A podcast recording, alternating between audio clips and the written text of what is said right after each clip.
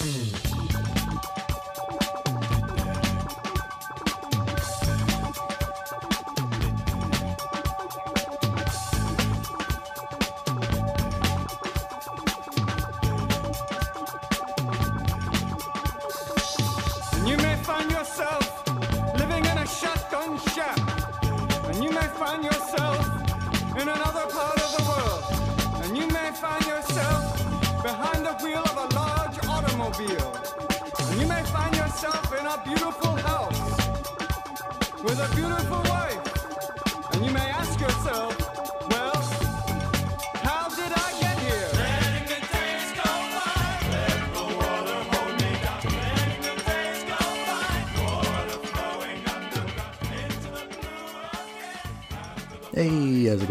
This is Chris. Welcome to the milestone 225th episode of X Lapsed. Or maybe another way we can look at this episode is, uh, well, let's see. We're we're starting our look at the Last Annihilation crossover event here. So maybe we dump the X from our title, and we just call this Lapsed Annihilation Episode One or Episode Zero. Uh, maybe maybe more people will listen if we give it a number one. That's kind of the uh, the way these things go. But all joking aside, we are starting our look at the uh, Last Annihilation crossover event, cross event of sorts here, uh, featuring the Guardians of the Galaxy and Sword, and uh, probably a few other things, including the Cable Reloaded one shot, which we'll be getting to in the coming weeks and months. But today we're looking at Guardians of the Galaxy. This is Guardians of the Galaxy Volume 6, number 15. Had an August 2021 cover date and a legacy number of 177. Story's called 15 colon Hope You Survive the Experience. Written by Al Ewing with art by Juan Frigeri. Colors Fred- Federico Blee. Letters VC's Cory Petit. Edits Kat Gregorowicz. Darren Shan and CB Cebulski. Cover price $4. Went on sale June 23 of 2021. Now, thankfully, we get a, uh single page spread of roll call and cred to start us off here. Our characters include Nova, Star Lord, Rocket, Groot, Gamora, Drax, Quasar, and Hercules. And we get a little bit of catch up as well. Um, and that's a good thing because the last time I read Guardians of the Galaxy was during during the uh, time where like if there was a Marvel movie announced or about to be announced or something on Hulu that was about to be announced, Bendis would kick whoever was on that book off the book so he could take the book over and kind of reap the rewards from it. Um, because uh, what was it, Abnett and Lanning? They did like a whole lot of work during the uh, the 2000s trying to rehabilitate the Guardians of the Galaxy and uh, managed to tell some really good stories from what I hear. I mean, it's space stuff, so I really didn't pay much attention to it. But then a movie's announced, and suddenly, suddenly Bendis is in the writer's seat. It's uh, that happens more often than not, isn't it?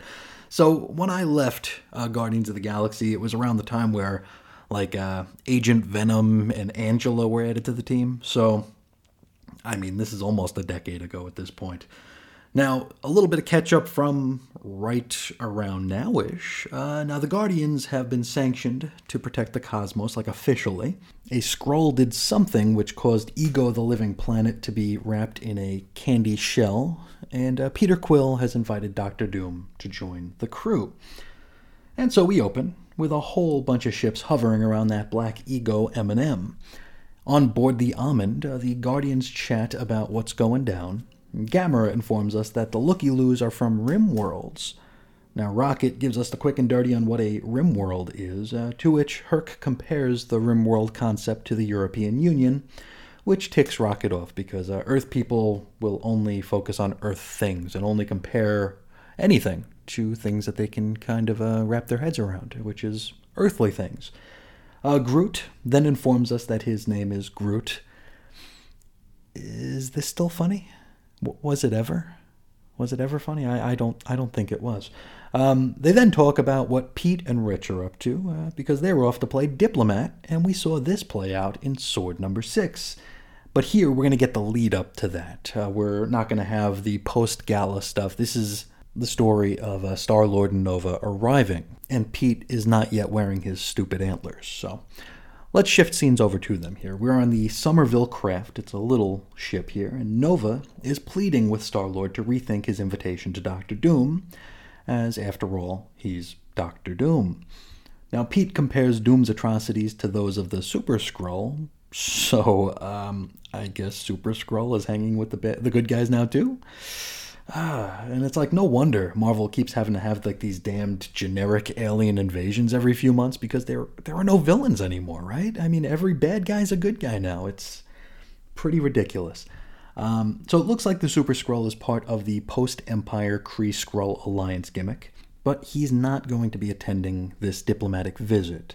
Uh, the Empire Alliance is going to be represented by Paibok, who, you know, we already know, and we already saw this in that issue of Sword anyway. Rich and Pete then talk about Quill's son Rocket, which I haven't the first foggiest idea about. Uh, from what I can glean here, Pete was sent to another dimension called Morinus, and it's one of them, you know, time distillery do dimensions where a little time here equals a lot of time there. Uh, the Marvel multiverse is, is full of those damn things isn't it. Uh, the Somerville then arrives at the Peak, Sword Station 1.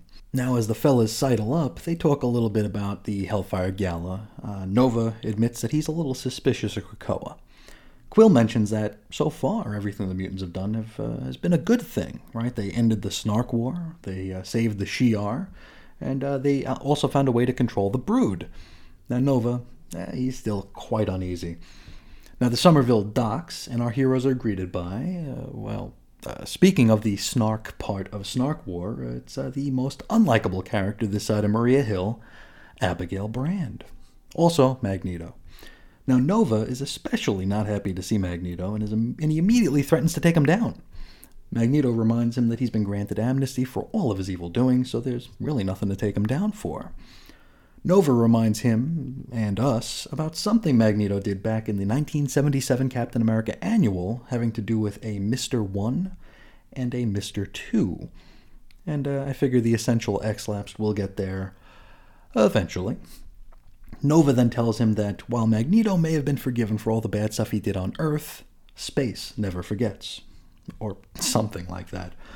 Uh, Nova is quite annoyed that like all the baddies are being you know forgiven at this point, citing Doctor Doom and Annihilus. Uh, I, I, guess Annihilus is a good guy now. I oh boy.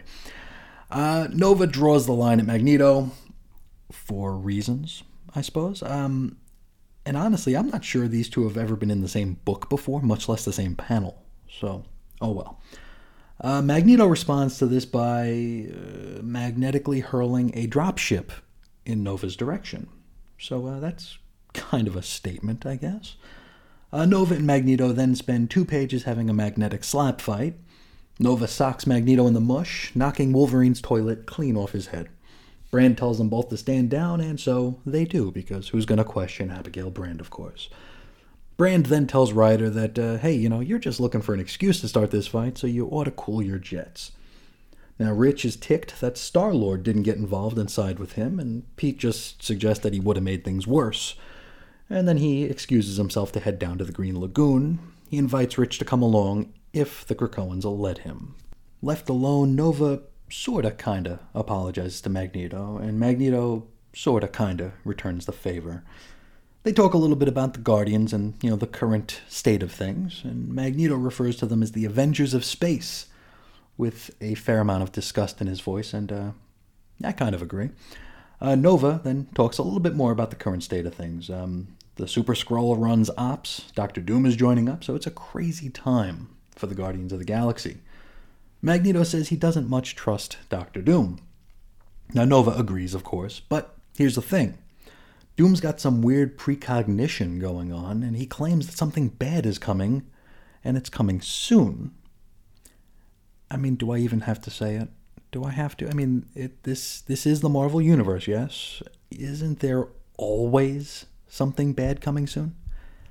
Uh, we get five to six epic and interchangeable crossovers a year having to do with the end of the world and interchangeable alien invasions. So maybe, maybe we're giving Doom's magical intuition just a little bit too much credit here because if you can't see that something bad's happening, then you should be locked up right? Anyway, Magneto hopes that Doom is wrong, which, again, Marvel Universe mags, come on. there will be an alien invasion. There is going to be something bad. We shift scenes, and it's two days later, and we're back to the Almond. By now, Steve Englehart's pet character Mantis has arrived, and suddenly, suddenly the ego M&M begins to crack. Now we wrap up our issue with the revelation that under the not so colorful candy shell is Dormammu. And that's where we leave it. Last Annihilation will continue in the pages of Guardian 16, Sword number 7, Guardian 17, and Cable Reloaded. Now, I've got all those books ordered and on their way, but uh, I don't know if we'll be covering the non X ones. It, it all depends on how much Sword's involved, how much X stuff happens in those two issues of Guardians. Uh, otherwise, I might just mention them as part of the Sword and Cable episodes, respectively. But we will play it by ear because, uh, frankly, I haven't the foggiest idea what's about to happen. So uh, that'll do it for the issue. And next episode is our July finale for X Lapsed, where we'll be taking a look at the latest in Marvel's Voices. This is Marvel's Voices Pride. But for now, let's uh, talk a little bit about this issue of Guardians. Um, I don't really have a whole lot to say about it, other than to say I enjoyed it. It was uh, it was pretty fun to read, though the real like you know X meat of the issue uh, felt very very forced. The uh, little slap fight between Magneto and Nova. I don't know. I, I mean, I can understand and, and, appreciate Nova being frustrated at the current state of things. Uh, maybe he's a representative of the of the readers of the day where it's like how, how many how many bad guys need to turn good here? How many uh, how many times are we going to trust someone that has tried to take over the world or destroy the world or just do really really heinous things? So i can understand him being annoyed at seeing magneto here but that means that we have to ignore the fact that he's about to stand on you know uh, in, on a diplomatic council with any number of like me first beings right? Uh, you've got all these different aliens, all these different uh, intergalactic races out there who are really in this for their own kind, right? We got the the horse heads from Power Pack who want the best for the horse heads, right? Skrulls who want the best for the the Kree Skrull alliance. It's kind of what they do, right? They try to represent their people and kind of do right by them, at least in theory. So why in the hell would Nova come to a mutant satellite and not expect to see the Krakoan liaison to that mutant satellite? I mean, it's kind of a no brainer. Um, then again, I mean, maybe he just didn't know that Magneto did represent Krakoa in this way. It's certainly possible. I mean, what people know and what people don't know seems to change by the issue. You know, it really depends on if the writer wants these characters to know certain beats of the story and certain bits of Krakoa. So maybe we can just uh, assume that Nova didn't know. But even so, upon discovering this, shouldn't he have just accepted it since this is just what the, the world is right now? I don't know. It just felt like uh, we needed action in this book, and that's uh, that was the way of facilitating it. I am interested to see if Magneto will factor into the last annihilation moving forward, considering that the scene we're seeing here probably happens sometime either right before the fireworks or maybe right after the fireworks of the gala, and the thing that happened uh, that was revealed in X Factor number 10. So Magneto might not be available to uh, help sort out with uh, the last annihilation. And hey, maybe that's why they needed another you know, white-haired old man in uh, in Cable to uh, come back and do some stuff. So maybe that's where we're headed. Maybe it's not. Uh, I suppose it will all uh, remain to be seen. As for the rest of the like more Guardians bits of this, it was fine. Um, I didn't feel terribly lost. There were certain things that I was completely in the dark about. Uh, Peter Quill having a child named Rocket from a different dimension. Um, just the the makeup of the team right now, having Hercules as a member, I you know I didn't know much of that. Uh, like I said, uh, last time I read this, Agent Venom and uh, Angela were members of the team. Now that said, I didn't feel so lost that I couldn't read it. Right? Uh, sometimes we get a book where like heaven help you if you uh, if you haven't been following it for years because you just will not be able to glom onto any of it here it was written in a very accessible sort of way of course there are things i don't know because you do need to reward your loyal readers with you know not over explaining things uh, you know again and again and again so I'm okay not knowing some of this stuff because I really don't need it for the story that they're that they're going to tell with the Last Annihilation. And I'm sure if there are bits that I do need for it, I'm sure those will be presented in an accessible way. I've got all the faith in the world that uh, Al Ewing knows how to tell a story and knows how to uh, use a crossover to his benefit. Because I mean, that's all we've seen in Sword so far, right? Uh, we have gotten like two issues of Sword so far that have not been tied up in one crossover or another. And with the last Annihilation, we're going right back in. Now I don't know Ewing all that well, and that's a that's mostly his choice. But what little I do know is that he will make the most out of a crossover, and this one looks like it's being engineered by him completely anyway. So yeah, I'm sure this is going to be very very readable, and uh, hopefully very very enjoyable, just like this issue was. What else we got? Um, I thought the art was really good. I don't know if this is the first time I'm seeing Juan Frigeri's art. I, I don't think so, but I can't really point to another another issue we've discussed that had uh, had Frigeri art on it. But I did quite like it. And uh, despite the fact that I don't care about the space stuff, and Dormammu is another character that really bores me, um, I do have to admit that this was very well presented, and uh, I'm optimistic. So I think that's all I have to say about the issue. Um, if you are only reading the X books, this one might be worth a look. Um, either you know pick it up now or check it out on Unlimited. Either way, I don't think you'll be uh, you'll be disappointed. Alrighty, on to the mailbag here, and uh, as luck would have it, we're going to be talking a little bit more about Ewing and crossovers right here. Uh, Damien, he's talking about Sword number four.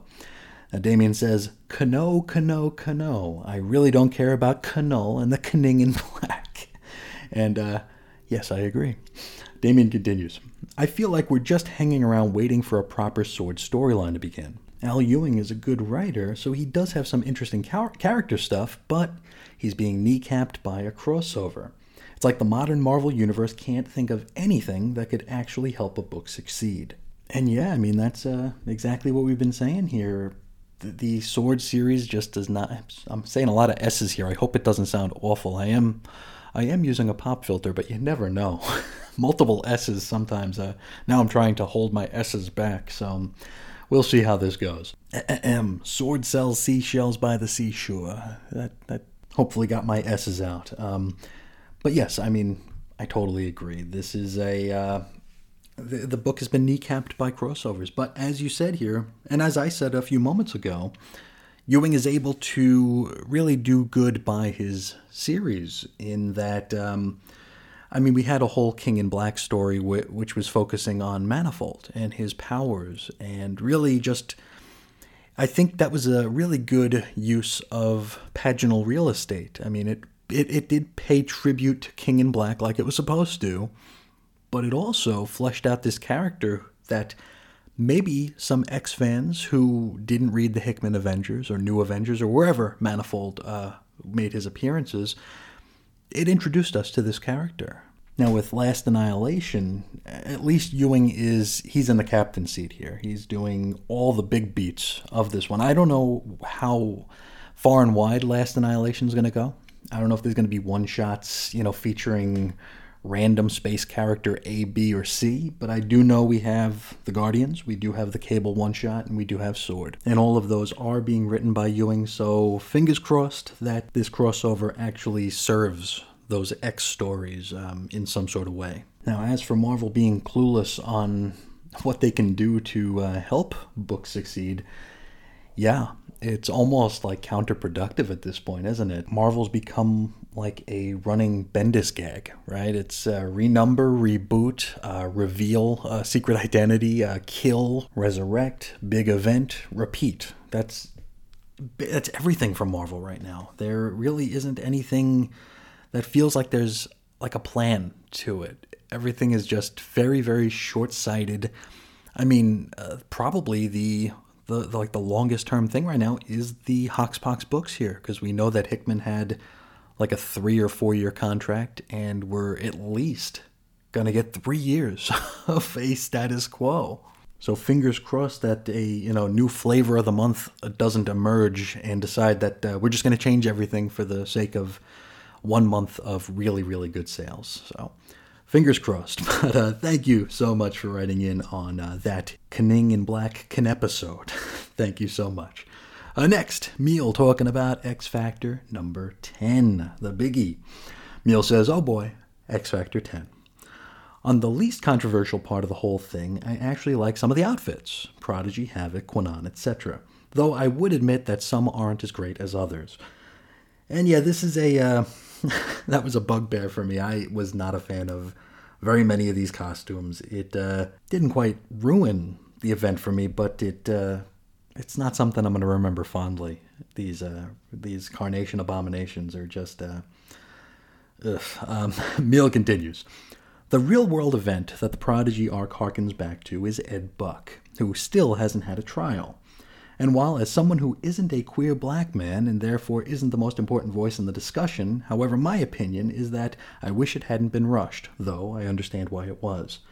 It would have been much better, and at least it shed light on a topic that needs much light. And yes, as I was uh, writing the uh, the notes for this issue, I uh, became aware of the Ed Buck thing. I, I didn't know anything about it beforehand, and I still don't know too terribly much about it because I didn't want it to um, I didn't want it to color the way I received the issue. You know, um, I think that a comic should be able to be read as a comic and not always as a commentary on something or not always as a torn from the headlines on something just in a vacuum because in 15 20 years i mean you, we won't have the we won't have like the the gestalt context, right? Sure, the reference will still be there, but we're going to be so far removed from it that uh, it won't instantly come to mind. So any story should be able to stand on its own. So that was the way I approached it. I can totally understand and appreciate why people may be off put by the uh, the way this story was rushed. I, I also heard that. Uh, people were bothered by the fact that uh, Eye-Boy got the most shine in that scene here. He's the one who kind of actualized himself, right? He found his, or he displayed his new powers here. Uh, Prodigy was kind of pushed into the background and was just there to pat Eye-Boy on the back and say, I'm proud of you, which, you know, might not be the best look, but what's the alternative to that? Uh, do we have Prodigy kill the guy? I mean, I'm really not sure how to play it out another way. I mean, we didn't need Eye-Boy to do what he did. We could have just left it with Prodigy having knocked the guy out, then have Daken, Dakin and Aurora show up, and the police show up, and, uh, you know, everything plays out the same. I feel like Eye-Boy one-upping Prodigy is probably a result of the truncation, right? The book was canceled. We were almost certainly going to be getting an Eye-Boy uh, arc since... Uh, that was one of our mysteries that we were building here. Professor X noticed that Eye-Boy is uh, is exhibiting you know some some very very special powers here and wants to know more about it. North Star comically said, "No, I won't be filling you in on that." So I think that had to pay off in some sort of way. Is it the best way to pay it off? Eh, probably not. But I mean, given the options that we had, the fact that X Factor number 10 didn't get extra pages for whatever dumb reason, and the fact that we don't know when these characters are going to be spotlit again, right? We know they're going to be playing a, a role in the trial of Magneto, but that feels like it's going to be mostly a Magneto story. Again, I don't know, but uh, yeah, I mean, this is. I hate the the phrase "it is what it is" because it's very very defeatist, but uh, it kind of is what it is. Meal continues. I saw some people complaining about the way Akihiro and Aurora were acting a bit insensitively. However, given their characters, it makes sense. Neither of them have the cleanest reps, and it could be fun if they both turn to the dark side. I just want some evil mutants. Is that too much to ask? I agree, I'd like some evil mutants. Uh, I'm not sure if I want it to be Dakin, Dakin, and Aurora, but uh, I, you know, I did see a little bit of uh, of clapback on the way they kind of were insensitive or aloof or however you want to describe it. But I mean, they were there to do a thing, right? Um, Dakin, Daken, he, you know, he grabbed Prodigy's body, put it in a duffel bag, carried it out. Um, how else was he going to do that? Uh, people had said that that was showing, you know, great uh, disrespect to Prodigy's body, but the whole point of that bit was removing Prodigy's body from the basement before the police arrived. And it's not like Dakin Dakin could just, you know, flop Prodigy over his shoulder or walk him out like, you know, Weekend at Bernie's or something. They they had to hide the body. So I mean, again, is it a good look? No, but it's another case of let's look at the other way it could have went and let's actually play it out, right? We have Dak and Dakin go out and uh, very respectfully, you know, carry the body out. The police show up and they're like, "Hey, why are you carrying that corpse? We need that corpse. It's it would undermine what uh, what they set out to do. It's again not a great look, but maybe the lesser of a few evils. And again, I, I really don't know. Meal continues. As you've probably gathered by this point, Tommy Shepherd is my favorite superhero, so any comic that has him makes me happy. One, he's got green eyeliner, which is amazing, and two, his outfit is very Eastern European, which goes with what the fans have been saying forever. Honestly, Leia keeps writing in things about Tommy that the fans have been saying for forever, example, North Star. And I really enjoy how emotional he was when he found out. Overall, I'm really excited for the trial of Magneto. Now, this was pretty crazy here. It's like, um, even though we were, you know, this book was was canceled out from under us. Um, there was a lot of truncation here. Williams and Baldeón were still able to make everything come to like a point. You know, we've had Tommy kind of on the sidelines of this series. He's been in and out. You know, he's been giving us clues. He hasn't been featured as a as like a focus character very often, but he has been on the fringes of this book. And here we we do the thing with the Scarlet Witch. We just so happen to be able to just dovetail Tommy back into the story, and he is the one, along with uh, Prodigy and Eye-Boy, who discover the body of Tommy's mommy. I mean, how perfect is that? Uh, it's I don't know if it was by accident, by design, a mixture of both, just luck. But uh, I mean, this was really the best way to have that revelation happen. Meal wraps up with So until I get my Hawkeye X Green Arrow crossover, be mine X lapsed. Yeah, I don't think that's going to happen anytime soon. Um, actually, the only time that could have happened, uh, we had uh, Ollie was dead, right? It was Connor Hawke who was Green Arrow around uh, you know the mid '90s when they were doing the amalgams and the DC versus Marvel slash Marvel versus DC stuff. And at that point, I mean, Green Arrow wasn't a huge character. Hawkeye certainly wasn't all that huge a character. So uh, that was probably the most opportune time to uh, to strike that match, and it just didn't happen. And now that we have uh, two mega corporations involved in any sort of a talent exchange, I just don't see that happening, unfortunately. But uh, thank you so so much for writing in about uh, the very challenging and final issue of X Factor. Now, last but not least, we have Andrew talking about New Mutants number 19. Andrew says, I was surprised that Scout was killed off. I don't think I've ever read a book with her in it, but I'm pretty sure she's a fan favorite, so killing her probably ruffled some feathers. It's an interesting move considering all the talk about clones and resurrection. It was the one portion of the issue that piqued my interest. I don't normally read New Mutants, I find it's too much into the soap opera range in the superhero soap opera scale. I don't have any real connection to these characters, so reading a book that's mostly just their drama just doesn't do it for me. I don't think it's bad, I'm just content to hear about it from you rather than reading about it myself. And yeah, I could see uh, New Mutants maybe not being for everyone. Um, I, I quite enjoy it, especially now that uh, Vita Ayala is on her, Vita Ayala, however we say their name. I'll, I'll probably never get it right. Uh, probably both of them are wrong, for all I know. But I could totally see, uh, especially if you don't have any connection to the characters. I didn't initially have any connection to them. Um, and I've talked about this before. Uh, Generation X was my New Mutants. Uh, the first New Mutants that I read in earnest was uh, Volume 2, the Tsunami, the Marvel Tsunami stuff, which led into the Academy X stuff. So as I was reading that, I really didn't have a whole lot of a uh, connection to these characters outside of what I saw from them in books like X Force and uh, X Factor for uh, for Wolfsbane. So, you know, being in tight with them as they were, you know, the actual New Mutants, the kids, that was sort of out of my wheelhouse until I would go on to read it later on and uh, found a fairly deep appreciation for it. Uh, they're still not Generation X, but uh, they'll do. They'll do. Uh, Scout, yeah, um, killing Scout off. I think that's something that I think a lot of us saw coming for a while, especially with all the conversation about uh, clones and resurrection and stuff like that. I figured as soon as they mentioned that back in, uh, I think it was uh, Vita Ayala's first issue, they made it very clear that Scout's resurrectability was uh, at least in question. I, I, think that was probably the first of many nails in Scout's uh, either temporary or permanent coffin. I wasn't expecting it here. I wasn't expecting it as part of the Hellfire Gala crossover event, though.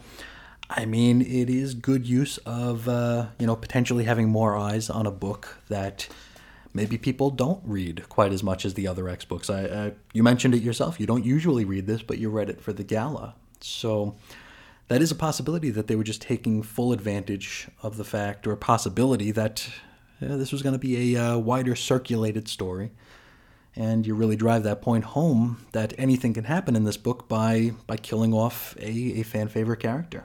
Andrew continues. I really have no thoughts on the issue otherwise. It was fine. I imagine for those who do read New Mutants month to month, they'll like what they got. As for myself, I'm just tired of reading these books I don't normally read. I applaud the fact that you actually do read every book because I'm already dragging my feet on finishing the rest of the Hellfire Gala. Had I been more clued into the fact that the Hellfire Gala wasn't really something I needed to read every X title for, I don't think I would have committed to buying them all. And this takes us back to uh, Damien's comment on Marvel not knowing what to do to help books out.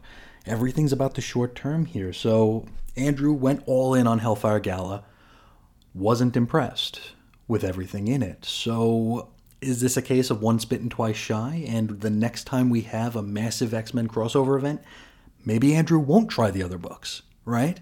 Maybe he'll stick to the books that he normally buys and then wait for Unlimited or just not bother at all with the ones that he is less interested in.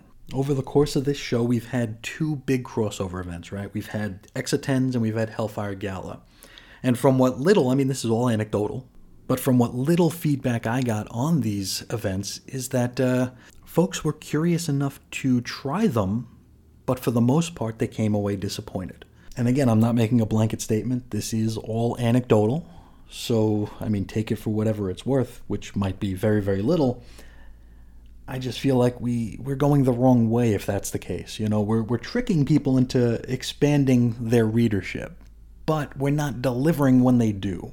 There's a lot of talk about missed opportunities when it comes to comic books, right? Uh, we can go back to, you know, Bob Harras getting getting fired as EIC back in uh, around the turn of the century because he totally bungled an X Men strip that was going to appear in TV Guide to kind of co promote with the film and the comics and kind of almost serve as a gateway to folks who might be interested because of the X Men movie into maybe sliding over into the comics. I mean, that's what comics used to have to do, and TV Guide was huge. Uh, it's one of those things that it's hard to wrap your head around nowadays, but TV Guide was uh, was like the the biggest periodical in the country or maybe even the world. So having an X Men strip in there is a huge opportunity, and they bungled it. Chris Claremont wrote a script that was incomprehensible to even longtime readers of the X Men. And uh, you know that's what's theorized as being in part why Bob Harras was shown the door, which led to you know Jemas and Quesada.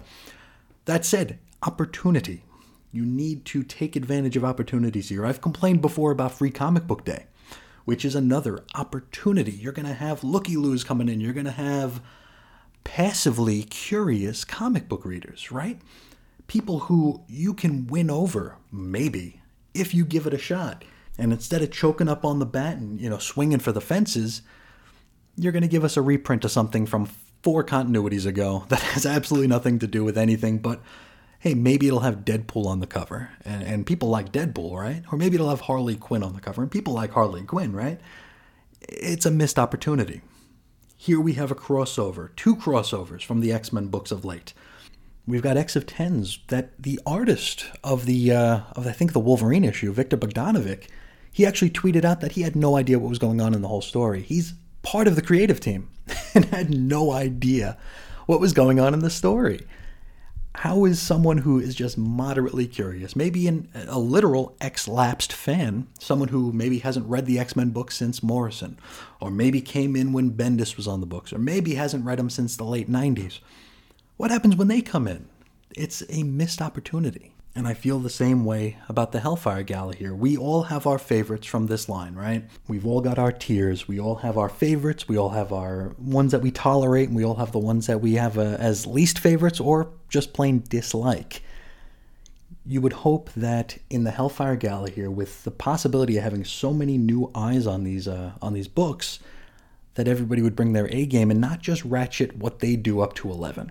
Because if you dislike Excalibur in a normal month, cranking Excalibur up to 11 is only going to make you dislike it more, right? Um, I don't know. I feel like I'm talking in circles right now, so I will uh, I will put a pin in it. Uh, it's just suffice it to say, this is an opportunity. Uh, Andrew here went out and bought these books that he doesn't usually buy, and maybe next time he's not going to, and that's that's not a good thing for any of us, is it?